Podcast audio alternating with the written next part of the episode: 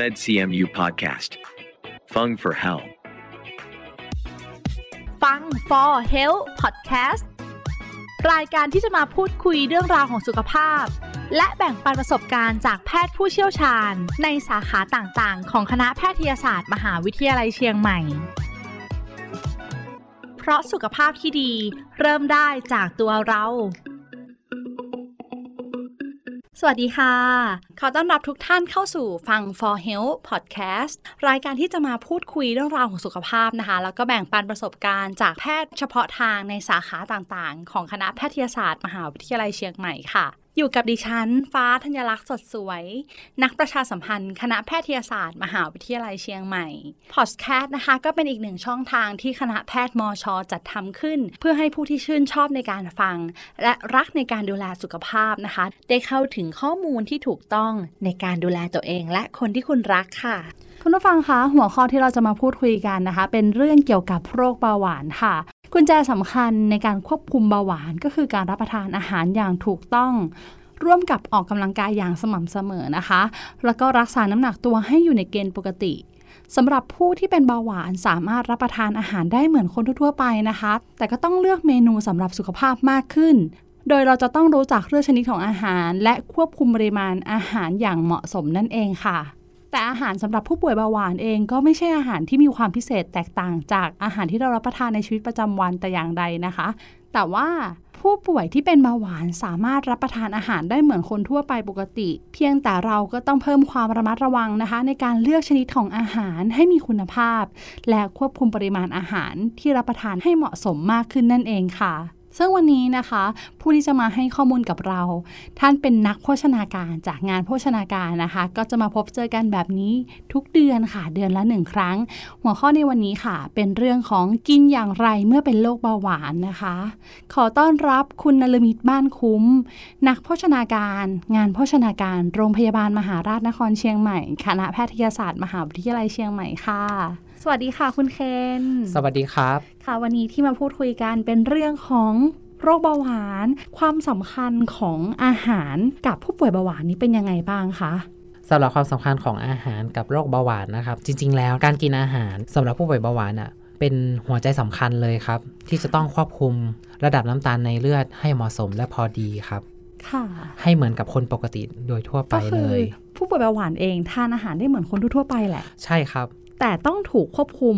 ในเรื่องของ ปริมาณแคลอรี่ความต้องการของร่างกายให้เหมาะสม แต่ถ้าสำหรับผู้ป่วยโรคเบาหวานนะครับ ที่กินอาหารมากเกินความต้องการของร่างกาย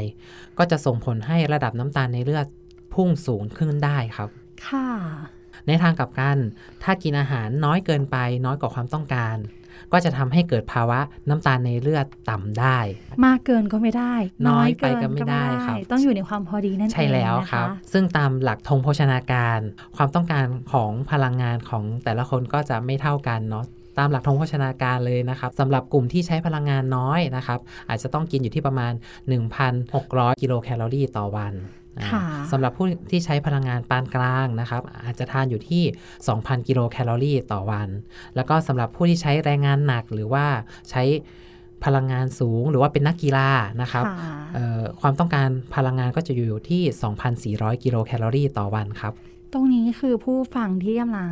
ได้ยินนะโภชนาการพูดนะคะ ก็ต้องนึกว่าเราอยู่ในกลุ่มไหนด้วย ใช่แล้วค เรา รับ ใช้พลังงานในแต่ละวันมากน้อยแค่ไหน ใช่ เราเป็นนักกีฬา แล้ว เราก็ต้องกิน เยอะ ให้ ห เห น่ มาะ อย สม ใช่ นั่น ครับ เองค่ะ คือเรื่องพื้นฐานที่ต้องรู้ต้องเช็คก่อนเลยคือ การ ป ใช้ ริ กิ มาณการใช้ กิจกรรมทางกายในแต่ละวันของแต่ละบุคคลครับ ค่ะคุณเคนคะแล้วสำหรับหลักการในการรับประทานของผู้ป่วยเบาหวานเนี่ย เราแบ่งออกมาเป็นยังไงบ้างคะ จริงๆแล้วนะครับ เราสามารถกำหนดออกมาเป็นประมาณข้อย่อยๆเนาะได้ประมาณ 4-5 ข้อนะครับ เดี๋ยวเรามาฟังกันเลยนะครับ ข้อทีหนึ่1 เลย เราจะต้องรู้สัดส่วนของอาหารที่ตนเองจะบริโภคใน 1 วันให้เหมาะสม ค่ะ ก็คือตามหลักธงโภชนาการนั่นแหละครับ ก็คือต้องรู้ความเหมาะสมที่ ว่า ตัว จะ เรา ต้อง ต้องทานเท่าไหร่ ใช่แล้ว ค่ะ ในแต่ละหมวดแต่ละหมู่ครับ โดยเฉพาะหมวดที่มีคาร์โบไฮเดรตสูง นั่นก็คือข้าวแป้ง ค่ะ ถัดมาก็จะเป็นผลไม้ครับ แล้วก็จะมีนม หมวดสุดท้ายก็คือผักครับ ที่ ค่ะ มีคาร์โบไฮเดรตอยู่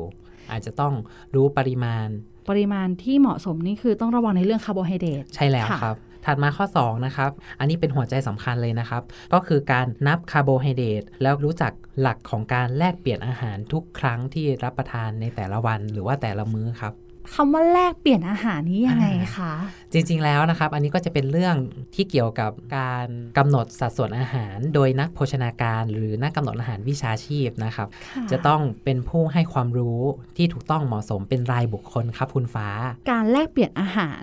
ของ แต่ แต่ละคนเนี่ยต้องมีนักโภชนาการ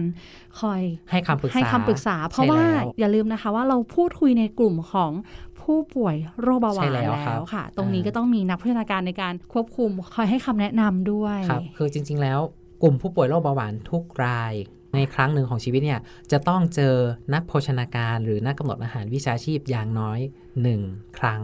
พอเรารู้ว่าเราป่วยเป็นโรค ถู นี้ กต้ แล้ อวงเข้าสู่การรักษาโดยทีมแพทย์แล้ว เราจำเป็นอย่างมากที่ต้องพบกับนักโภชนาการนั่นเอง ถูกต้องครับ ค่ะ จากนั้นค่ะมีหลักการอะไรที่ต้องสังเกตอีกคะ ข้อ3นะครับก็คือการวางแผนการกินอาหาร และก็การรับประทานอาหารให้ตรงเวลากัน ในแต่ละวันในแต่ละมื้อ ค่ะ ให้ตรงกันนะครับ เช่น ค่ะ มื้อเช้า เราเคยกินอยู่ที่8โมงเช้า ค่ะ ในแต่ละวันวันถัดมาจะต้องกิน8โมงเช้าตรงกันทุกวัน ค่ะ นึกออกไหมครับ นึกออก หรือ ค่ะ มื้อเย็นเราเคยทานอยู่ที่ก่อน6โมง5โมง อืม ถึง6โมงเย็นเนี่ยจะต้องทานมื้อเย็นให้ตรงเวลา ถ้าเรากะว่าช่วง5ถึง6โมงได้ไหมคะ จริงๆ แล้วครับเราจะต้องสัมพันธ์นะครับเนาะสัมพันธ์กับการรับประทานยาหรือการ อ๋อ ใช้ยาฉีดอินซูลินครับ ค่ะ ที่มีการกำหนดเนาะแล้วก็สั่งมาจากคุณหมอเจ้าของไข้ เพราะฉะนั้นจึงต้องใช้คำว่าตรงเวลานั่นเอง ใช่ครับ เพราะว่าการทานอาหารสัมพันธ์กับการรับยา ใช่รับประทานยาในแต่ละ ค่ะ วันแต่ละมื้อครับคุณฟ้า ค่ะ ซึ่งมันก็จะมีผลทำให้เกิดระดับน้ำตาลในเลือดสูง หรือระดับน้ำตาลในเลือดต่ำขึ้นได้ คุณเคนคะเท่าที่ฟังมาเนี่ยก็ 3 ข้อแล้วยังมีอีกไหมคะ อ๋อ นอกเหนือจากนี้นะครับเนาะก็จะมีหลักการทั่วไปเนาะถัดมาก็จะมีการเลือกอาหารที่มีคุณค่าทางโภชนาการนะครับ ก็คือทานอาหารให้ครบตามหลักทงโภชนาการ ครบ ค่ะ 5 หมู่ 6 หมวดนะครับของอาหาร ค่ะ แล้วก็อีกข้อหนึ่งสุดท้ายเลยนะครับ เน้นย้ำมาตลอดเลยนะครับ ในมุมของนักโภชนาการ นั่นก็คือรับประทานอาหารที่มีกากใยไฟเบอร์สูง นั่นก็คือกลุ่มของ ค่ะ ผัก ผลไม้ และผลไม้นะครับ ค่ะ ในสัดส่วนที่เหมาะสม ค่ะ เนาะของแต่ละบุคคล ต้องทานได้นะรับประทานเพิ่มมากขึ้น แต่ก็ต้องมีสัดส่วนที่พอดีพอเหมาะนั่นเอง ใช่ครับ ค่ะ แล้วก็เท่าที่พูดคุยกันมาเนี่ยนักโภชนาการกำลังจะเน้นย้ำให้ผู้ป่วยนะคะ เมื่อพบว่าตัวเองอ่ะต้องรักษาแล้วมีการรักษาโดยทีมแพทย์ คุณจะต้องได้พบกับนักโภชนาการและนักกำหนดอาหารสำคัญอย่างมาก เพราะว่าเราจะได้รู้ว่าในแต่ละวันเนี่ยเราทานอะไรได้แค่ไหนคาร์โบไฮเดรตได้เท่าไหร่ ใช่ค ผั รั ก บ ผลไม้เท่าไหร่ ใช่ครับ เนี่ยค่ะก็พอจะนึกภาพตามออกนะคะ ในส่วน อ่า ของเรื่องของการรับประทานอาหารสำหรับผู้ป่วยเบาหวานค่ะ ใช่ครับ นอกจากนี้ค่ะ คุณเคนมีอะไรอยากจะแนะนำในด้านของการรับประทานสำหรับผู้ป่วยเบาหวานอีกบ้างคะ สำหรับผู้ป่วยเบาหวานโดยทั่วไปเลยนะครับ ข้อ ค่ะ แนะนำง่าย ๆเลยนะครับเนาะเราจะต้องเริ่มจากกลุ่มของคาร์โบไฮเดรตครับ ค่ะ อ่าจะต้องเลือกรับประทานอาหารที่เป็นคาร์โบไฮเดรตเชิงซ้อนเป็นประจำอย่างสม่ำเสมอ ยกตัวอย่างเช่น ข้าวกล้อง ข้าวซ้อมมือ ข้าวไรซ์เบอร์รี่ ขนมปังโฮลวีตหรือว่าผลไม้ที่มีรสจืดๆหวานน้อยๆนะครับเป็น ค่ะ ต้น ข้อแรกที่มาเลยคือเรื่องของคาร์โบไฮเดรต ใช่ครับ ค่ะ ถัดมาก็จะเป็นในเรื่องของการบริโภคน้ำตาลนะครับ จากเดิมคนปกติใช่ไหมครับ เราจะบริโภคน้ำตาล 6 ช้อนชา ถูก ไม่ ต้อ เกิ ง นนี้ ถูก ต่อ ต้อง วัน ครับต่อวัน ค่ะ แต่เมื่อใดก็ตามที่เราถูกวินิจฉัยว่าเป็นโรคเบาหวานเรียบร้อยแล้ว ค่ะ สู่กระบวนการการรับประทานยาเบาหวานหรือว่าฉีดอินซู ต้ ลิ อง น ลดลงอย่างแน่นอน จะต้องลดลงนะครับเนาะปริมาณของน้ำตาลที่สามารถทานได้ในหนึ่งวันไม่ควรจะเกิน 3 ช้อนชา หรือเติมให้น้อยที่สุด ถัดมานะครับ ก็เป็นกลุ่มของเครื่องดื่มครับคุณฟ้า เครื่องดื่ม อาจ เพ จะ ราะ ต้อ ว่าง มี น้ำตาลก็โดนคุมไปแล้วอ่ะสามช้อนชาต่อวันเนี่ย ใช่แล้ว ไม่ควรจะเกินแล้ว แล้ว ครับ เครื่องดื่มล่ะคะ เครื่องดื่มก็คืออาจจะต้องมีการงดลดเลี่ยงนะครับเนาะเครื่องดื่มที่มีรสชาติหวานทุก อืม ชนิดเลยที่มีส่วนประกอบ หรือว่าส่วนผสมของน้ำตาลทราย ค่ะ น้ำผึ้งน้ำอ้อย แล้ว น้ำเชื่อม ธรรมชาติล่ะคะ อย่างย่าหวานได้ไหม อ๋อ คะ โอเค ถ้าเป็นกลุ่มนั้นนะครับเนาะสามารถใช้ได้ครับคุณฟ้า ค่ะ ก็จะมีกลุ่มของสารทดแทนความหวานนะครับ แบ่งเป็น 2 ประเภทใหญ่ ๆ เลยก็คือ ประเภทที่มีอยู่ในธรรมชาติ ยกตัวอย่างเช่น หญ้าหวาน เนาะถัดมาก็จะเป็นกลุ่มที่เป็นสารสังเคราะห์ครับ ค่ะ อ่ายกตัวอย่างเช่นซูกราโลสนะครับแอสปาร์แตมประมาณนี้ครับคุณฟ้า ก็เราเคยเห็นนะคะว่าบนกล่องเนี่ยคล้ายๆ กับน้ำตาล แต่ไม่ใช่นะ เขาจะ ใช่ เขียนว่า ใช่ครับ สารแทนความหวาน สารทดแทน ทดแทนความหวานสำหรับผู้ป่วยเบาหวาน ใช่ครับ ก็คือตัวที่ของนักโภชนาการพูดนั่นเอ ใช่ ง ครับ นะคะ แล้วก็หรืออาจจะเป็นคำพูดง่ายๆ เราเรียกกันก็คือน้ำตาลเทียม ค่ะจากนั้นยังมีในกลุ่มไหนอีกบ้างคะ ถัดมาก็เป็นเรื่องของโปรตีนครับ ค่ะ อ่าโปรตีนนะครับก็จะต้องบริโภคโปรตีนให้เพียงพอกับความต้องการของร่างกายครับ ก็จะเป็นหลักของเหมือนเดิมเลยครับ ก็คือการบริโภคโปรตีนให้ได้อย่างน้อยวันละ 100 กรัม อย่างน้อยวันละ 100 กรัม ใช่ค แล้ว รับ สำหรับผู้ป่วยเบาหวานเอง ปริมาณเท่าคนทั่ว ค ไป วามต้องการ เห ก็ คะ ยังเท่ากับคนทั่วไปใช่ครับ ค่ะ คุณฟ้า หรือหลักการง่ายๆเลยก็คือปริมาณหนึ่งฝ่ามือของตนเองนะครับ แล้วก็เน้นบริโภคเป็นเนื้อสัตว์ไขมันต่ำนั่นก็คือเนื้อปลา มีเกรดไขมันต่ำนะครับเนาะ ค่ะ เนื้ออกไก่ไข่ขาวนะครับ เต้าหู้อย่างนี้เป็น อั ต้น นนี้ ครับ คือต่อมื้อนะคะ ใช่ครับ ปริมาณก็คือหนึ่งฝ่ามือของตนเองครับ ค่ะ แล้วก็ที่สำคัญเลยอาจจะต้องงดครับ งดลดเลี่ยงกลุ่มของเนื้อสัตว์ที่ผ่านการแปรรูปการหมักดองครับ อืม ยกตัวอย่างเช่นก็จะมีไส้กรอกแฮม แฮม เบคอน ค่ะ แหนม อื หมูยอ ไก่ยอเป็นต้นนะค ก็ รับ คืออาหารสำเร็จรูปเนี่ย ผู้ป่วยเบาหวานต้องระมัดระวังเลย ใช่ครับ เลี่ยงได้เลี่ยงงด แล้ว ได้เลยยิ่งดี ใช่แล้วครับ ค่ะ จากนั้นเราทราบคาร์โบไฮเดรตโปรตีนยังมีกลุ่มไหนอีกคะ ถัดมาก็จะเป็นกลุ่มสุดท้ายนะครับที่ให้พลังงานนั่นก็คือกลุ่มของน้ำมันนะครับ หรือว่าไขมันนะครับ รับประทานได้ใช่ไหมคะ ไข มัน อ่า ครับ จริงๆแล้วนะครับเนาะตามความต้องการของคนปกติก็คือไม่ควรจะเกินวันละ 6 ช้อนชา ค่ะ ใช่ไหมครับอ่าสำหรับผู้ป่วยโรคเบาหวานนะครับ อาจจะต้องพิจารณาตนเองก่อนนะครับเนาะว่ามีความเสี่ยงที่จะเกิดโรคเรื้อรัง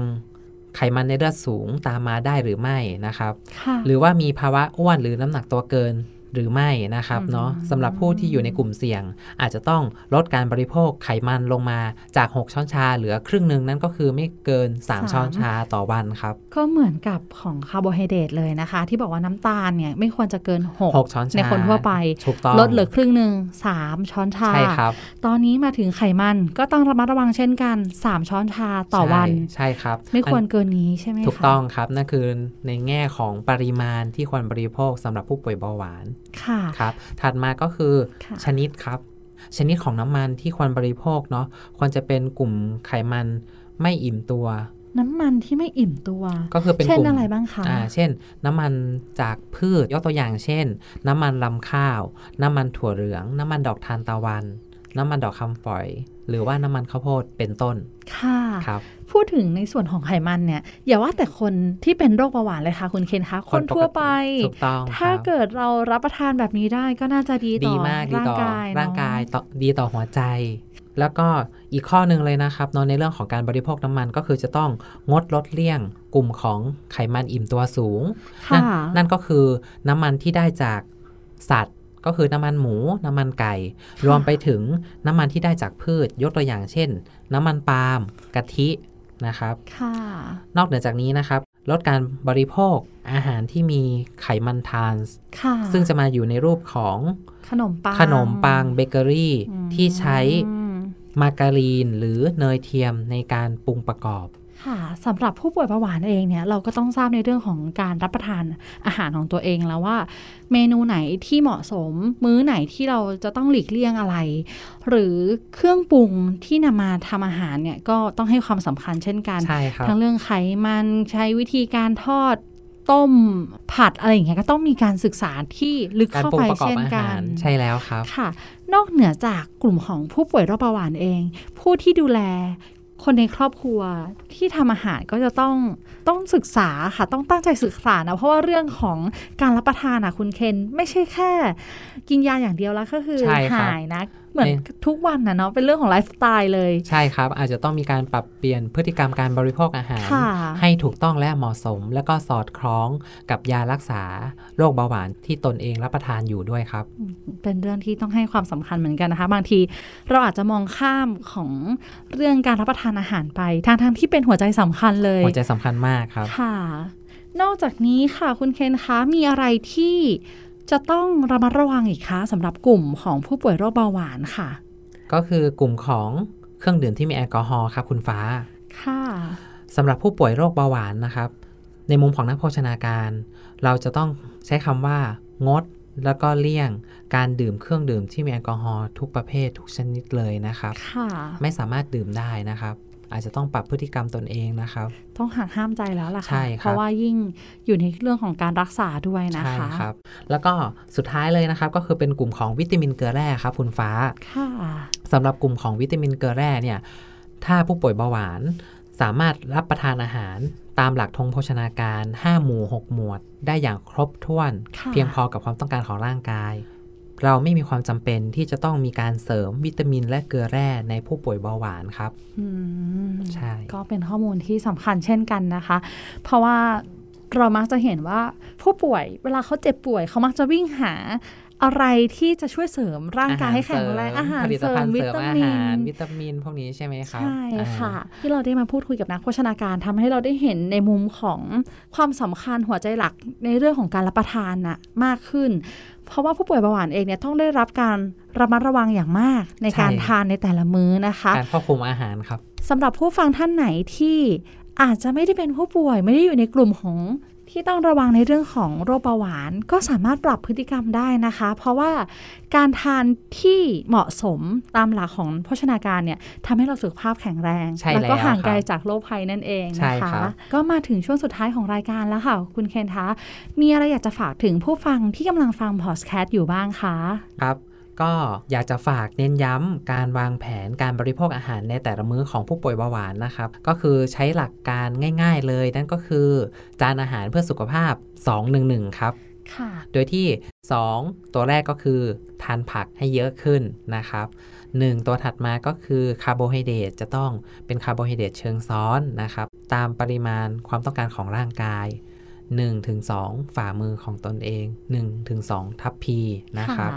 ถัดมาเลขหนึ่งตัวสุดท้ายก็คือโปรตีนครับ จะต้องเป็นโปรตีนคุณภาพดีไขมันต่ำย่อยได้ง่าย ดูดซึมได้ดีนะครับ แล้วก็สุดท้ายเลยนะครับ ผู้ป่วยเบาหวานควรระมัดระวังในเรื่องของการรับประทานอาหารนะครับ ก็คือ ลดหวาน ลดมัน ลดความเค็ม ที่สำคัญเลยครับสำหรับกลุ่มผู้ป่วยโรคเบาหวานนะครับ และคนดูแลหรือว่าญาติคนในครอบครัว อย่างน้อยในชีวิตหนึ่งครั้ง จะต้องเจอกับนักโภชนาการ หรือนักกำหนดอาหาร ค่ะ นะเพื่อเข้ารับการวางแผนการบริโภคอาหารในแต่ละวัน แต่ละมื้อให้ถูกต้องและเหมาะสมกับอาการและโรคเบาหวานของตนเองครับ ค่ะก็คือการทานอาหารของเรายังจะจำเป็นที่จะต้องทานอย่างมีความสุขอยู่นั่นเอง ใช่แล้วครับ การที่ได้มาพบนะโภชนาการเนี่ยทำให้เราได้ไปปรับมื้ออาหาร คนในบ้านเองก็อาจจะมีความกังวลใจอยู่แล้วค่ะ เมื่อคนในครอบครัวของเราเป็นผู้ป่วยเบาหวาน ครับ ก็อาจจะมองว่าเป็นเรื่องใหญ่จังเลยว่า เราจะดูแลกันยังไงต่อจากนั้น ใช่ อาจจะ ครั ทำ บ ให้ในครอบครัวไม่มีความสุข แต่การปรับการรับประทานเนี่ยให้คนบนโต๊ะอาหารเนี่ยได้ทานร่วมกัน และยังอร่อยอยู่ ยังมีความสุข แต่ถูกต้องตามหลักโภชนาการ ก็คือเป็นมื้ออาหารที่มันก็ช่วยเยียวยาความเจ็บป่วยได้เช่นกันนะคะ เป็นเรื่องราวที่เราอยากจะนำเสนอให้กับผู้ฟังที่มีปัญหาในเรื่องของการรับประทานของคนในครอบครัวเกี่ยวกับผู้ป่วยโรคเบาหวาน ใช่ครับ เพราะฉะนั้นค่ะการที่พบนักโภชนาการและนักกำหนดอาหารจึงเป็นเรื่องที่สำคัญอย่างมากนำคนที่ท่านรัก และคนในครอบครัวที่ทำอาหารนะไปด้วยกันทั้งบ้าน ถู เล ก ย ต้อง เพื่อ ครับ ไปพูดคุยกันนะคะ ใช่ เช่นวันนี้ค่ะโชคดีที่คุณเคนสละเวลามาให้ข้อมูลกับเรานะ ค คะ รับ เป็นเวลาที่มีค่ามากๆ เพราะว่าคุณเคนก็ต้องดูแลผู้ป่วยในโรงพยาบาลหลายร้อยคนหลายพันคนนะคะ ใช่ครับ เชื่อว่าผู้ฟังเนี่ยจะต้องได้รับข้อมูลดีๆสำหรับวันนี้แน่นอนค่ะ ขอบพระคุณคุณเคนมากๆเลยนะคะสำหรับวันนี้สวัสดีค่ะ สวัสดีครับ และขอขอบคุณผู้ฟังทุกท่านที่อยู่ด้วยกันตรงนี้ค่ะ นอกจากนี้นะคะ ผู้ฟังยังสามารถติดตามข่าวสารของคณะแพทยศาสตร์ มหาวิทยาลัยเชียงใหม่ ได้อีกหลากหลายช่องทางค่ะ ไม่ว่าจะเป็นบนเว็บไซต์ Facebook YouTube Twitter Telegram Instagram Podcast เพียงพิมพ์คำที่ช่องค้นหาว่า med cmu นะคะ med cmu เพียงเท่านี้ค่ะ ก็จะมีข้อมูลเกี่ยวกับการดูแลสุขภาพอีกมากมายเลยค่ะสำหรับวันนี้นะคะ ต้องลาทุกท่านไปก่อน ครั้งหน้าจะเป็นเรื่องอะไร อย่าลืมติดตามกันต่อนะคะ สวัสดีค่ะ MedCMU Podcast. Fung for Health. เพราะสุขภาพที่ดี เริ่มได้จากตัวเรา